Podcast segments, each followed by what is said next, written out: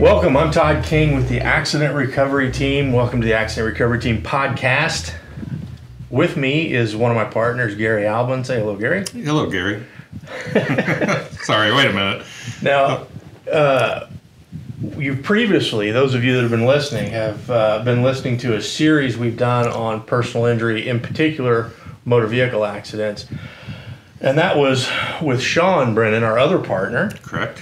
Um, the man with the head for business and the voice for radio. oh, that's right. I apologize in advance. I don't have that booming voice, but uh, we're going to cover a different topic, Gary and I, and that is workers' compensation, industrial accidents, um, and work comp for injuries that occur in the state of Kansas, anyway.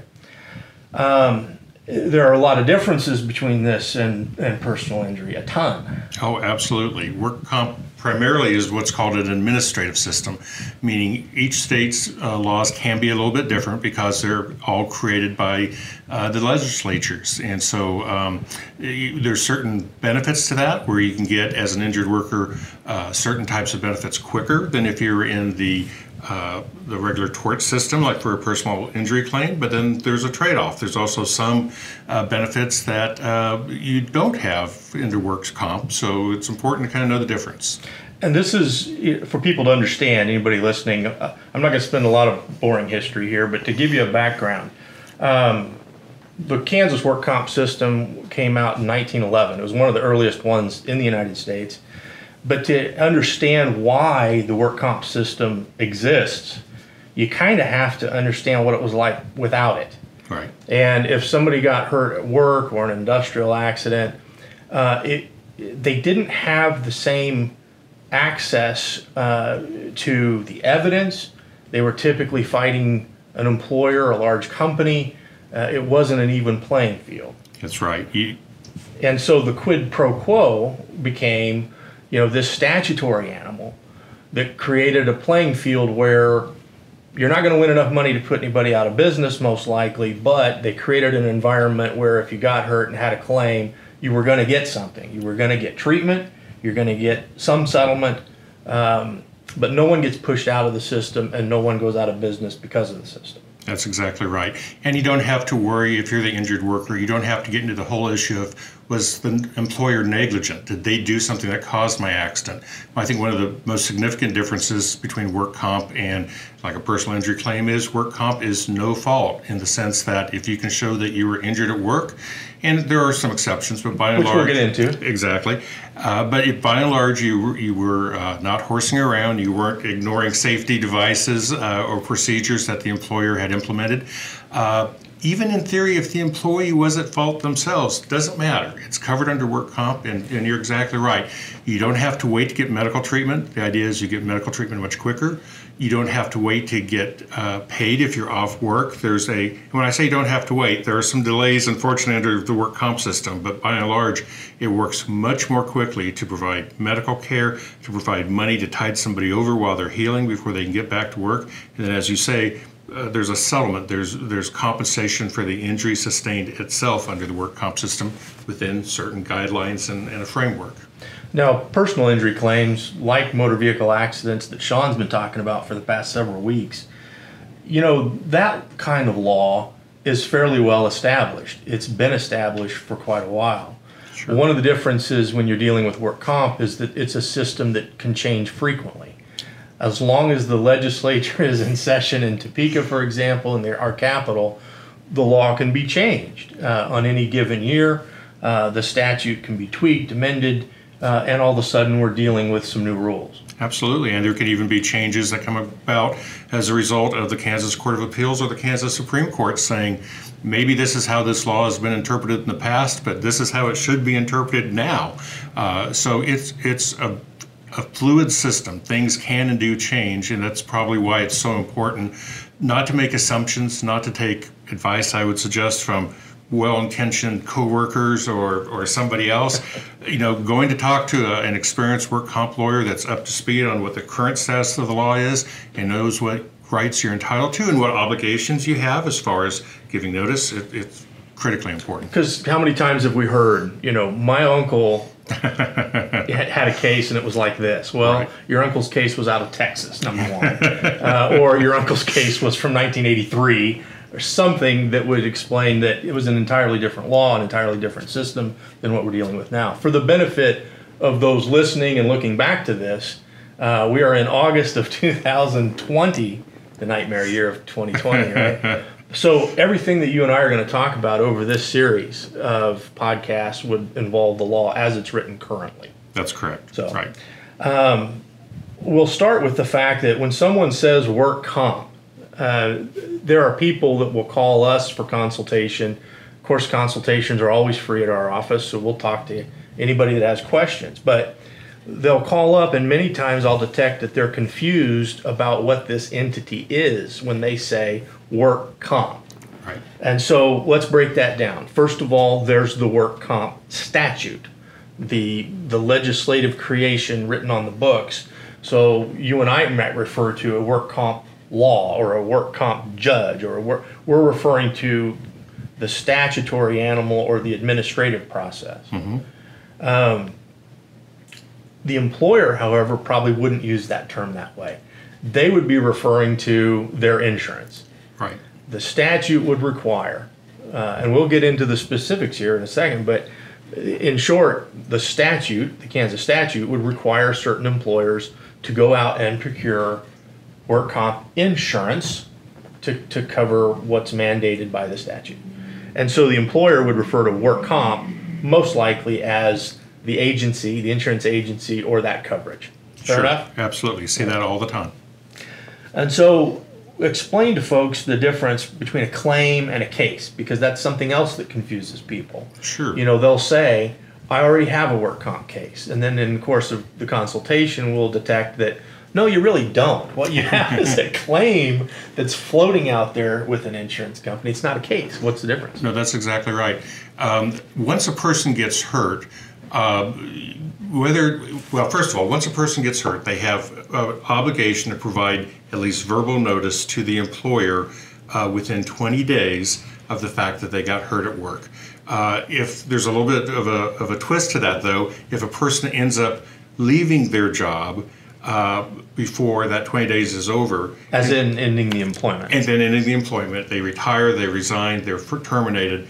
Uh, they, the statute says you only have 10 days from your last day of work to go ahead and, and give notice. So the most important thing is you, you want to give notice, I would suggest, almost always, and there can be exceptions, but almost always, if you got hurt at work, you should let your supervisor know. That keys some r- responsibilities on the employer to provide a, a written notice, but even if they don't do that, if they drop the ball, And, and their obligation, when you say their written notice, that is reporting to the state right. within 28 days of them having received Right. notice that you got hurt. But that doesn't, that starts there being uh, a claim. Uh, but in order to, to have a case, to, in order to go ahead and make sure your case is docketed with the Kansas Department of Labor, which is the state agency that oversees all of this stuff, beyond giving verbal notice to the employer within 20 days or 10 days if you're no longer working there, you have three years from the date of the injury to provide uh, written notice to the, or I guess now it's probably electronic notice because most of this done, stuff is done uh, through a computer system. But you have three years, regardless of what the employer has done, to give a written notice in, the form of what's called an application for hearing with the Kansas Department of Labor. I've had people call in and say, I got hurt a year ago. I told my employer right away, uh, you know, that, that this happened. They provided, the insurance company adjuster called me, provided some treatment, but you know, I never really got better. I've even asked for more treatment. They haven't done it, or I've just been working. And I called up the insurance company adjuster and said, I want to go back to the doctor. And they say, I'm sorry, we already closed your, your case. Well, they haven't closed anything. They maybe have an electronic file at the insurance company saying, this is what's associated with this risk, but they can't close your case if you you still have that three years to file the case with the Department of Labor where it's docketed and it gives you the right if there's a disagreement regarding medical treatment or benefits As, go as we've always said, don't let your employer or the insurance company tell you what your rights are. Don't let them tell you you don't have a case. Don't let them tell you that they've closed your case. absolutely right. They have a little bit. I mean. There's two ways to look at it. They might have your best interests of heart, but you know they might be wrong, or maybe they're trying to, uh, maybe they don't necessarily have your best interests at heart. But So, in short, the, a claim would be that, that your employer has turned it into their insurance. right, A case would mean that you're not satisfied with what's happening at that level and you've notified and done the proper filing with the Department of Labor Division of Work Comp out of our state capital and it is now docketed, a judge is assigned, and you can take your grievances there. that's exactly right. And and it's set up so that an injured worker doesn't have to have an attorney in theory, and they can file that claim or that case, I should say, with the Department of Labor themselves. I would say the vast majority of people don't do that, though. They have a question, they want to know what the rights are. They contact a work comp lawyer, whether it's you or I or one of our competitors. The vast majority of cases are filed by the uh, attorney on behalf of their uh, client in order to be able to get in front of a judge and either get more evaluation, more treatment, or more benefits. By the way, we're going to, over the next series, we're going to dive into some of these details. Uh, we're going to have an entire podcast dedicated to how to get, maintain, and uh, address changes in treatment. Pretty exciting stuff. Yeah, exactly. We're going to go over the procedural requirements going through the legal process. We're going to dive into all of that. So, what we're talking about today is an overview, right? Fair enough? exactly And I wanted to mention when I introduced you, Gary, and I forgot, um, just so people listening understand uh, your sage wisdom and where it's coming from. How long have you been practicing?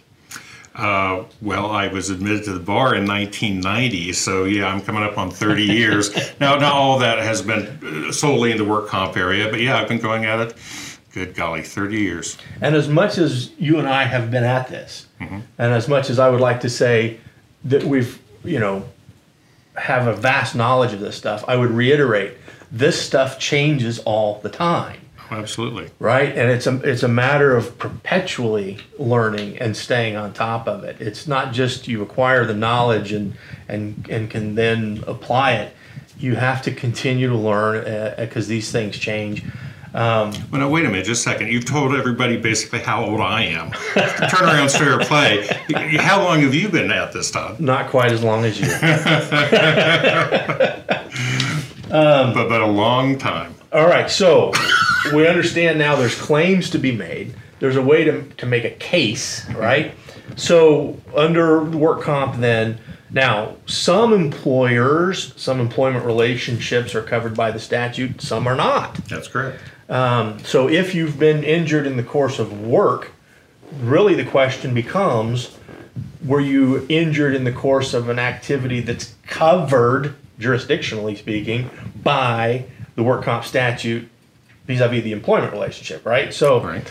the the threshold is what twenty thousand dollars in annual aggregate aggregate payroll for the year preceding the accident. That's right, meaning that if you work for an employer and their annual average payroll to employees is less than $20,000, that's actually outside of the work comp system.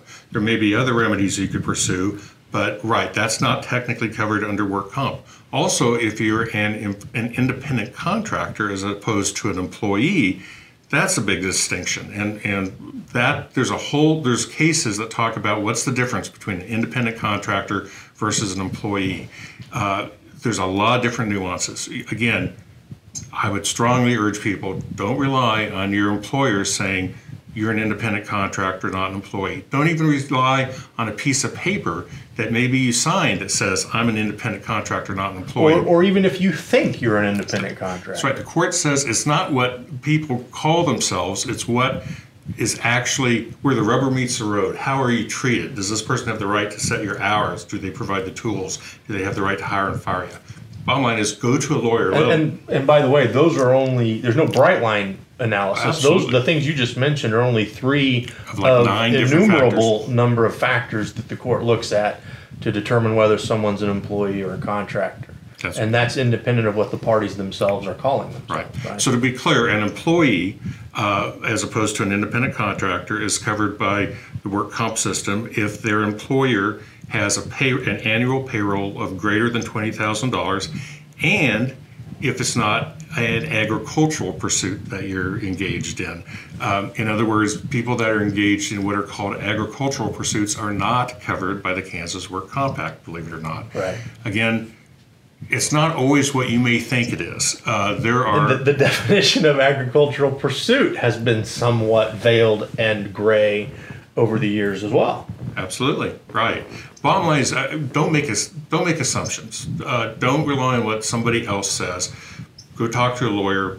Ultimately, everybody has the right to go in front of an administrative judge to lay out the facts, and that judge will make a determination based on what is going on in your particular instance, your particular case. Even if you don't think you're covered, even if your employer doesn't think you're covered, you might still be covered and a free consultation is well worth your time to come in and find out for sure. Yeah, plus, you know, the thing I always stress to people is that's 100% confidential.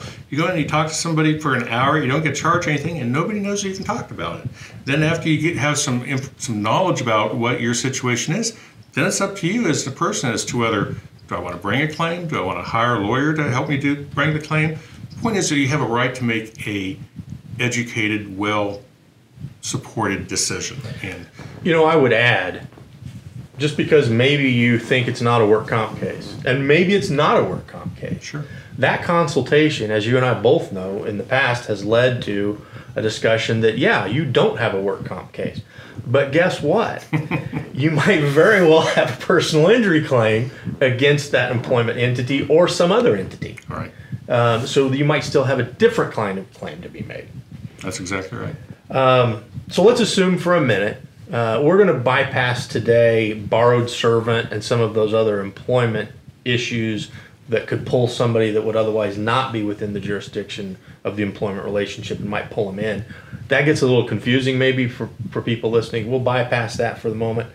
Let's talk about um, an injury where the employment relationship does exist. We're within the jurisdiction of the statute, right? Okay. Um, it used to be, there's been some legislative changes that have caused some havoc in the work comp system the last few years, but it used to be as simple as arising out of and in the course of your employment. Right. Two separate factors, right? Correct. What's those what's the distinction between those two for folks? Something arises in the course of employment if basically it happens on the job while you are or on the well, again it all depends but let's say you work in a factory setting it arises in the course of employment if it happens while you're on the uh, premises of the employer, generally during working hours.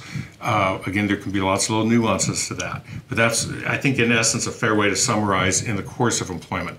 Now, if a person is driving to and from work, and let's say they get hurt in a in a car accident on the way to work or coming home from work, you have to look as to whether or not travel is an integral part of, of the employment.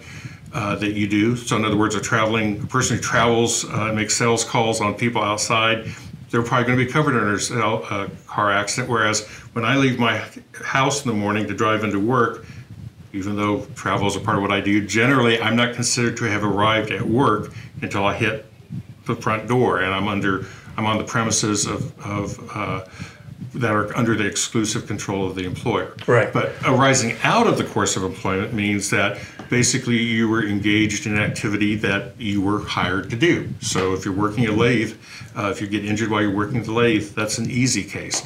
If you were normally working a lathe, but they're doing uh, job sharing, they want people to learn what's going on in the office, you probably still would be covered there. But if I, I have probably oversimplified this in the past, but for the sake of the listeners, I've always said rising out of and in the course of. The shortened version would be it happened because of work and while you were at work. Well, that summarizes in about five seconds what it was taking me five minutes to dance around, but you know, that's a good way to put it. And as you mentioned, though, there are a ton of exceptions, and some of those exceptions are, are statutory, some of those exceptions are case law. Mm-hmm. We've learned over the years it's not that simple.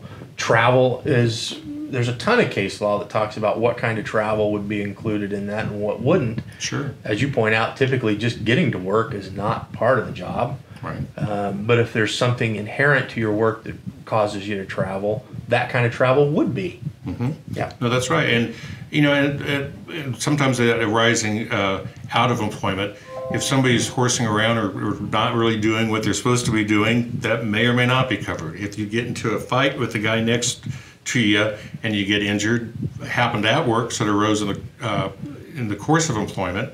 Did it arise out of employment? Well, unless you're you know employed as an MMA uh, fighter, I, maybe not. But again, Maybe not. It's worth doing. There have been some cases where if the point of contention that led to the, the argument and ultimately the conf- physical confrontation was work related, those cases have made it past the judge in the past a few times. If it's an imported issue into the work environment where you know somebody found out about their girlfriend happens to be his girlfriend well that's an issue that was imported into the work environment and the fact that it happened at work is irrelevant Yeah. You know, if my wife is listening to this, she's probably thinking, I know Gary is such a nerd. He's sitting here, you know, looking at all these little things, and you can't tell in the podcast, but Todd and I are both grinning. It's kind of neat to get into the facts of some of this stuff and trying to make a case and trying to make an argument on all this stuff. So, yeah, it's not always what it appears at first glance. You've got to look at all the circumstances. It maybe matters why you got in a fight with Well, somebody. and, and I know the reason you're grinning is the same as mine, which is every topic we touch on, I can think of a case specifically on that point. sure. Uh, something about it that makes me makes me chuckle a little Yeah. bit. So, um, prevailing factor is the new statutory addition to this arising out of and in the course of. Right. Um, You know, new funny, law added this. Yeah, new law. That was 2011. So, but yeah. That there, that there, that tells you how long we've been at this. That's still new to us, right? Right, but that was a relative huge- to everything before. That was a huge change. It really shaped a lot. There were a bunch of changes that were implemented around 2011, which was, I think, about the advent of a certain governor who's no longer governor taking uh, taking possession of the governor's mansion in Topeka. But yeah, mm-hmm. we're still Totally irrelevant. Stay out of the I politics, know, I know. Okay, but but the point is, that was a big, big change, and yeah, prevailing factor is, is a huge issue. That again, don't assume it's not always what you may think it is. Right.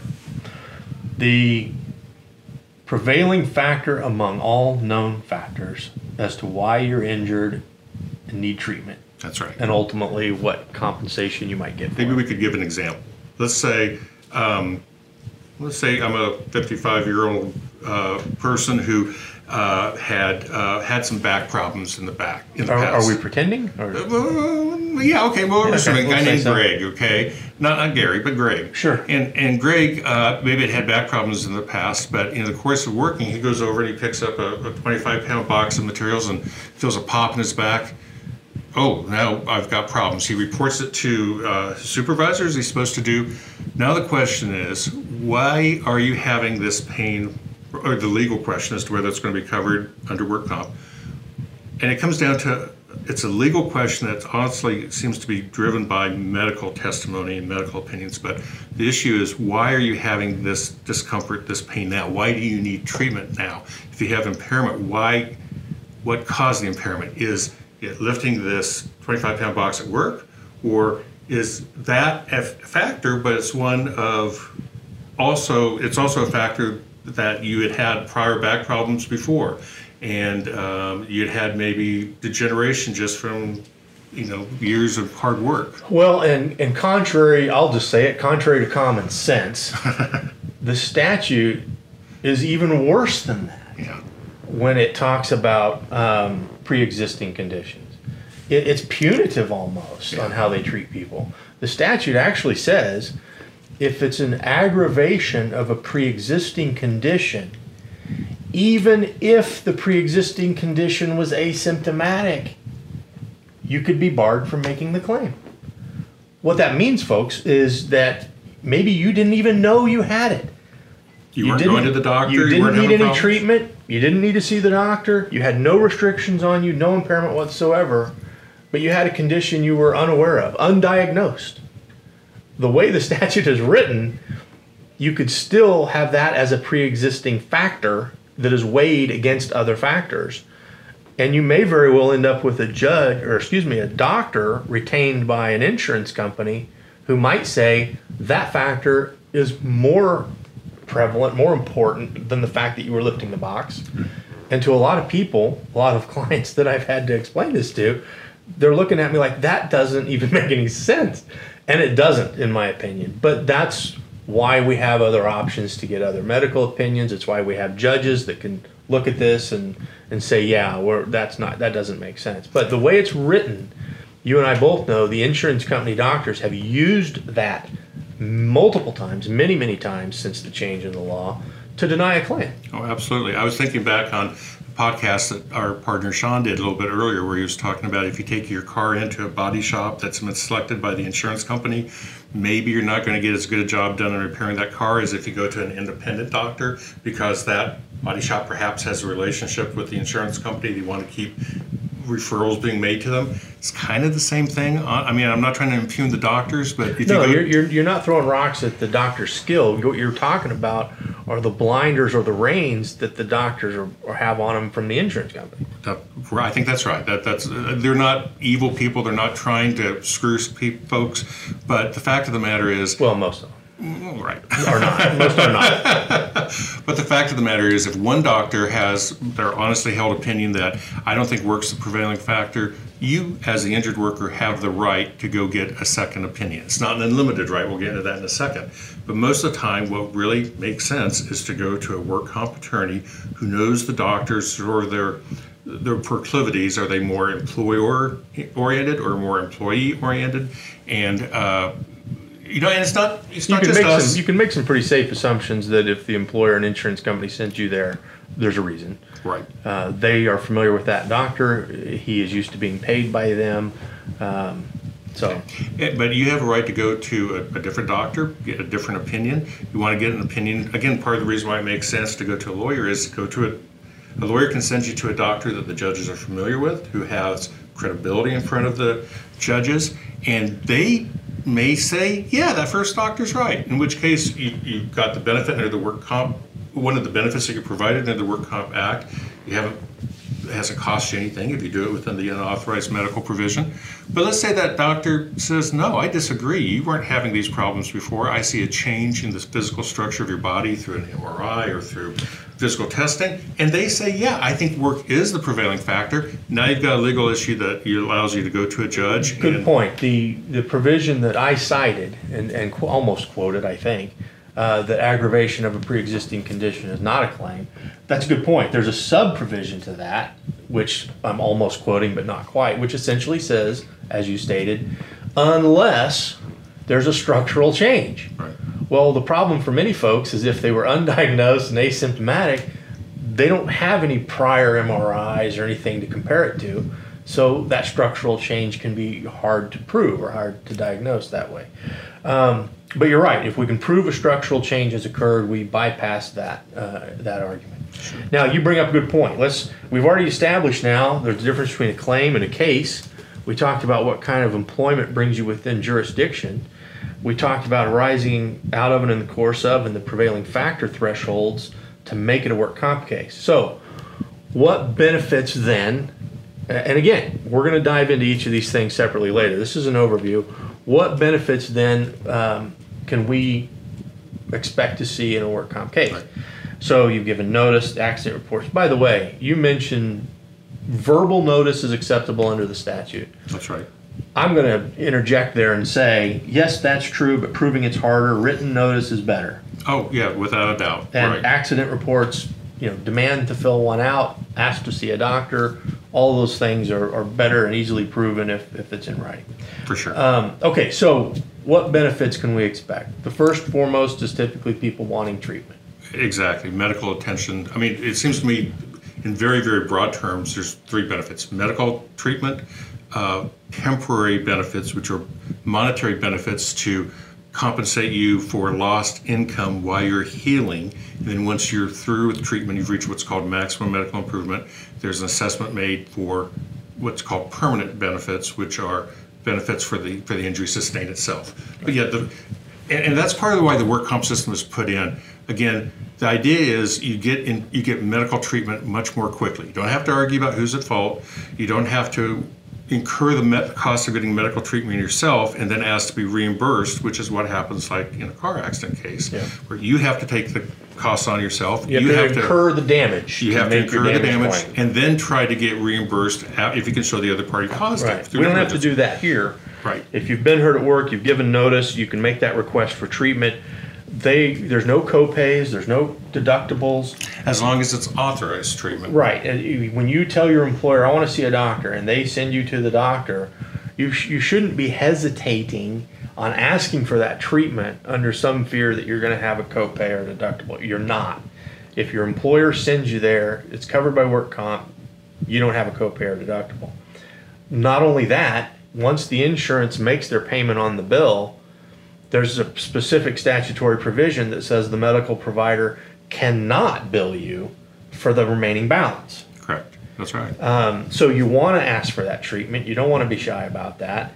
Um, Best case scenario is they provide it timely. If they don't, I would say don't wait on them. System moves as fast as you can push it. And Yep. by pushing it, I mean go in and talk to a lawyer, get the paperwork filed. Because authorized medical care, you're right, it's care that either the insurance company and the employer voluntarily provide or that a judge orders them to provide. Orders them to provide. So if they aren't stepping up to the plate and, and doing right to begin with, get in front of a judge. yes, exactly. So treatment, um, and we can get second opinions about treat. Maybe there's a body part they're not addressing. Maybe there's a complaint they're not addressing. Maybe your treating doctor has recommended treatment or some testing that the insurance company is not authorizing. All of those things we can address with a second opinion. We can address with a preliminary hearing in front of a judge. So there's the treatment, what I call the treatment phase of the case, right? But one thing I ju- you generally don't want to just go ahead and get treatment on your own because that's not considered authorized treatment. That's unauthorized treatment. and you can get stuck with the bill. Exactly right. Under the statute, the employer only has to pay $500 of unauthorized care. So if you go get an MRI from your own doctor without getting it pre-approved or court-ordered, if it's a $1,500 bill, you might get stuck paying 1000 after the employer pays their statutory max of 500 and that's bad. And you can avoid that Uh, truth by of the getting it matter is, authorized. truth of the matter is, come see us. We can better spend that unauthorized medical than they can That's a because we can get you to an expert. Yes, You mentioned the off work benefit, TTD and TPD. Right, temporary- I'm total and temporary partial disability benefits. right. And- and- Um, the short version um, is that if the doctor takes you off work, or the doctor gives you a set of restrictions that your employer cannot or will not accommodate, and you are off work, you would be paid two thirds of what was your pre injury gross average weekly wage, subject to a cap. Right, and that's after you've been off work a week. There's a one-week Right. waiting period, meaning if you're only off work four days,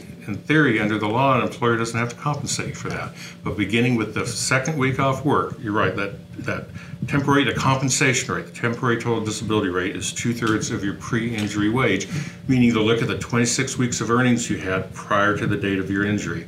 Should include overpay, if there's shift differentials, even if there's bonuses, you can go back, I think, a year to look at bonuses. So you want to maximize that because not only will that affect the amount of money you're getting while you're healing, it also factors into the equation that shows how much money you get for the injury itself. The higher the rate, the better you do. We kind of talked about these quid pro quo exchanges for not having to prove fault in a PI system.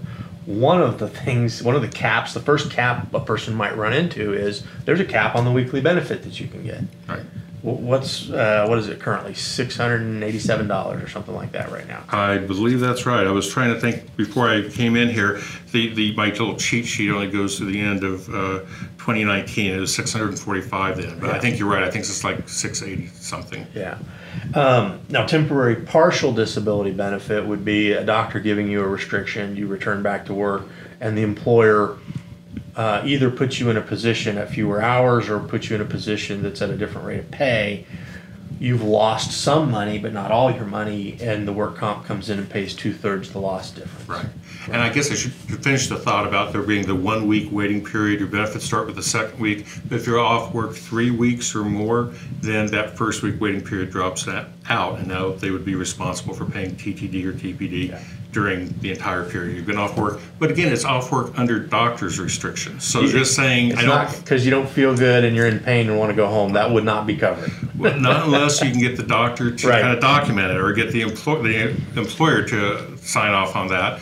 Uh, and then when you send it to the insurance company, now all of a sudden it's the insurance company paying the benefits, and they're probably going to talk to the employer and say, "What are you doing? Why can't you accommodate this person?" But uh, So treatment, that's the a benefit you can get. An off work benefit during the course of treatment up to the point, as you say, maximum medical improvement, which people fundamentally need to understand. because we're going to talk about treatment later in a different podcast, but you have to fundamentally understand when you start a work comp case, not every injury can be fixed. That's that's 100% right. And sometimes it's the doctor kind of throwing his hands in the air and saying, This is as good as I can do. I can't make you any better than this. And at that point, and I'm going to ignore for a minute maintenance care and some of those other things, the doctor can essentially say, I'm done treating you. And the insurance company in kind can say, then we're done treating you and we're done paying you. Um, now, many times that's when people come see us. Some people Sure. come see us right after they got hurt. Some people come see us the minute there's a hiccup in their treatment, uh, or they're not getting paid for the off work benefit. Or some people come to us when treatment, you know, the door has been slammed in their face, and that's when they come see us. Um, then there's, like you point out, as, at the maximum medical improvement stage, there's an assessment done uh, as to what loss of function the body might have. There's compensation that can be paid for that. There's another category uh, called work disability. Well, if you don't mind, I might just add because Sure. One thing you were mentioning about that maximum medical improvement, just like different doctors will have different opinions as to what's the prevailing factor, different doctors will have different opinions as to when you've reached maximum medical improvement. Absolutely. So you're exactly right. You just- let's say you've reported an injury, you've received authorized treatment voluntarily from the employer. They send you to somebody. Doctor says after a few weeks of physical therapy, I think we've done all we can do. And then, but people will say, legitimately so, I'm still hurting. You have a right to get a second opinion from another The doctor there. legitimate concern there is that those doctors who are being paid by the insurance company have this voice in their ear saying, you know, geez, we've been treating this guy for four months, five months. Can't we cut him loose? You need to cut him loose. Hey, we want you to cut him. loose. Like they're getting that in their ear from the person that's paying the bills. or maybe even a nurse case manager. They may literally have, because an insurance company has a right to assign what's called a nurse case manager, somebody to kind of monitor what's going on. They have a right to do that. Uh, You know, you have a right as an injured worker to say, well, I don't know if I want a nurse case manager or not, but by and large, a nurse case manager isn't necessarily a bad thing. But they can go to the appointments, they can schedule appointments, they can facilitate you getting prescriptions. What they're really not supposed to do is go into the exam room when you're in there with the doctor getting treatment and evaluation. And I know you and I both have heard, have had so many people report back saying the doctor was going to say, let's do some more treatment, and the nurse case manager talks them out of it. Says, right. what good is it going to do? Let's stop it. I need an MRI. Can't we do an X-ray instead? Sure, Um, because that's less expensive for I the want six more weeks of PT for this patient. How about three? Yeah, we hear this it's not all the time. It's not supposed to be a negotiation, Right. right? The doctor, and I think I think most most doctors by and large do. I mean, I think their heart's in the right place, and they're they're exercising independent medical judgment to the extent they can. But they also, the insurance company doctors, so to speak, want to keep those referrals coming in. And just like doctors can disagree about um, prevailing factor, just like they can disagree about when MMI has been achieved, they can disagree as to what that final rating is. Oh, for sure, Which there's a formula, folks. We're not going to go into this, but there's a mathematical formula for how that impairment rating uh, equates in a monetary compensation. right. Um, there's no pain and suffering in work comp. It all stems from this functional loss. Uh, the statute requires the doctor give a rating under the AMA guides to the evaluation of permanent impairment. Presently, the statute says sixth edition. Whether or not the sixth edition is constitutional is currently pending before the Supreme Court. Uh, we'll find out eventually one day whether we go back to the fourth edition or whether it'll be the sixth, but presently it's the sixth. The problem is, even though the statute says use this book, when you open the book and read it and understand it, there's more than one method to use to rate somebody. Insurance company doctors tend to use one method, which produces a lower number. Other doctors, those that we have sought out and found, uh, tend to use another method, which produces a higher number.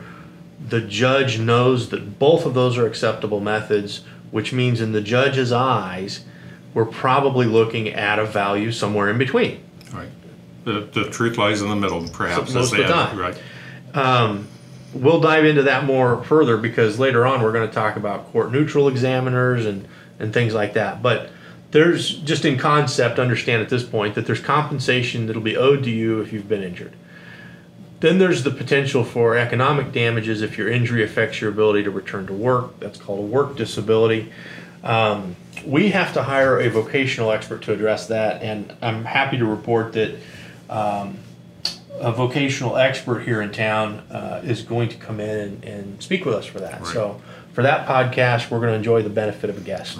So And I might just add as an aside, not, not every injury necessarily is subject to the work disability analysis. You have to have the right type of injury, and by that I mean an injury that's considered to be There's to your body as a whole, yeah, right? yeah. And you have to have more than a certain amount of impairment. and This- we will get into all of that. But yes, there's some threshold elements to make that difference.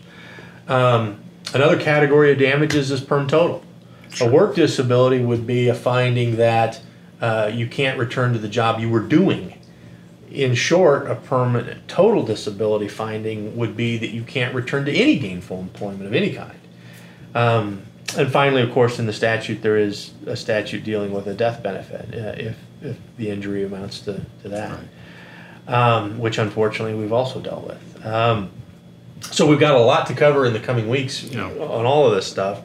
Um, the you know as you're about to resolve a case. Let's say you've been through the system you've accounted for your damages.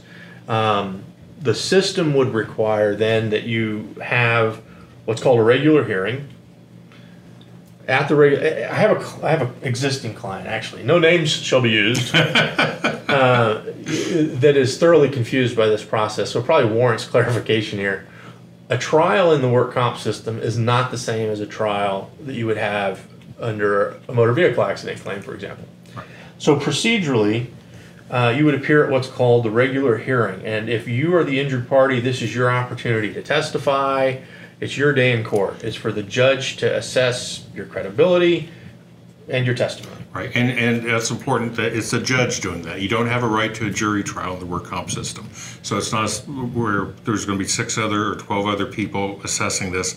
It's, it's more informal in a sense where normally the judges don't wear robes, although some do. But it's, it's a judge hearing testimony, generally testimony from the claimant themselves, the injured worker themselves. But a lot of other testimony will come in later or perhaps earlier through what are called depositions. So the doctors and don't come That's what I was going to get at, and, Right. and the confusion that one of our clients has, and, and I want these folks to understand. Um, at that hearing, the, the, the, sometimes there are other witnesses, but typically the, the injured party is testifying. The judge then imposed what are called terminal dates. Mm-hmm. He imposes 30 days for us to finish submitting evidence. Doctors do not want to come to work comp court and spend their afternoon waiting their turn to sit down and testify about their report. And to be perfectly honest, we don't want them billing us for the time they sit Right. waiting in the waiting room. So So doctors' testimony typically comes in by way of a deposition transcript, which is taken uh, during that 30-day evidentiary window following the regular hearing. the clients aren't there, the judge isn't there, but there's a transcript made by a court That's reporter right. that everybody can look at later. 30 days following that is the respondent side's evidentiary window for them to take their testimony, and then all the evidence is submitted to the judge, um, and the ultimate decision would be made from the judge.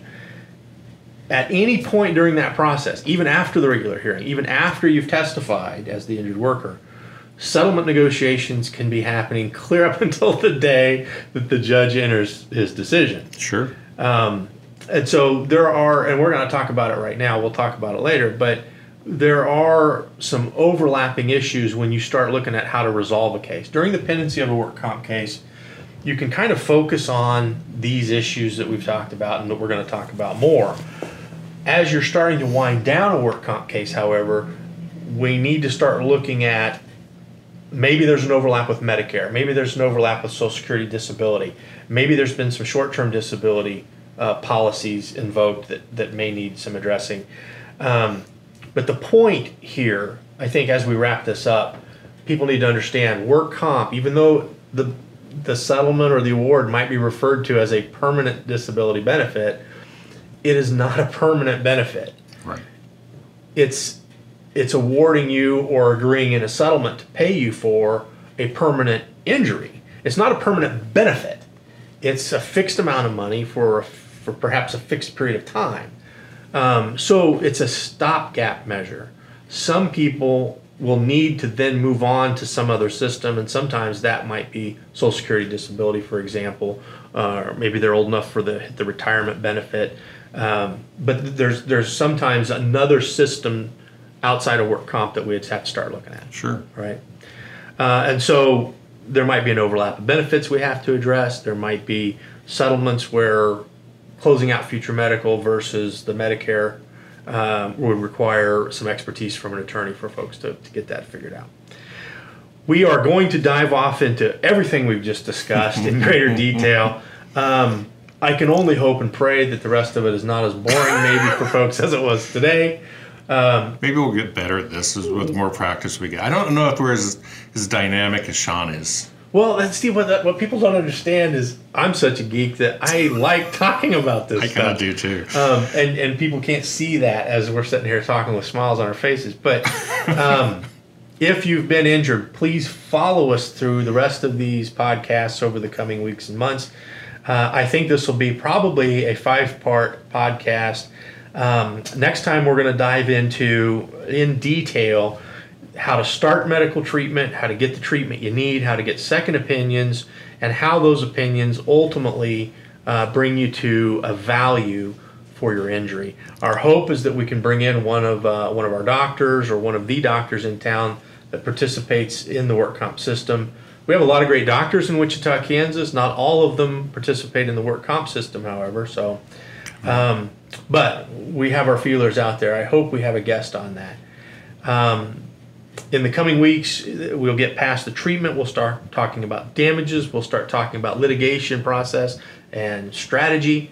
And then ultimately, we're going to talk about how to really wrap the case up and address all of those overlapping issues for the best interest for you, the injured worker.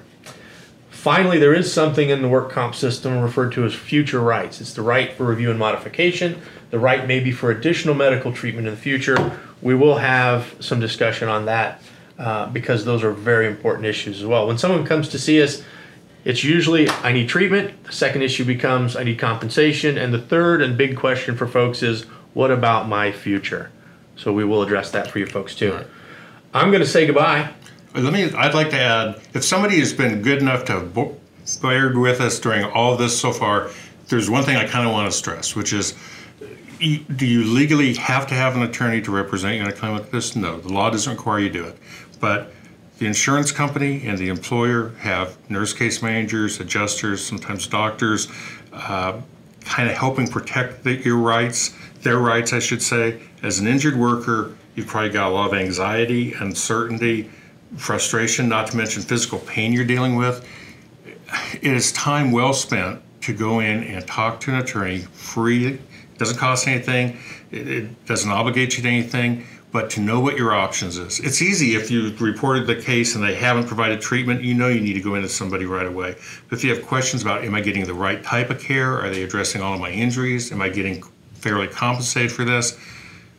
You really need to probably talk with somebody who has some familiarity with the well, system, and you will not be sorry that you did. And what we've talked about in terms of complexity is the tip of the iceberg. Oh, yeah. And not only that, the iceberg you're standing on it's more of like shifting sands. It is fluid. These things change, and it's complicated.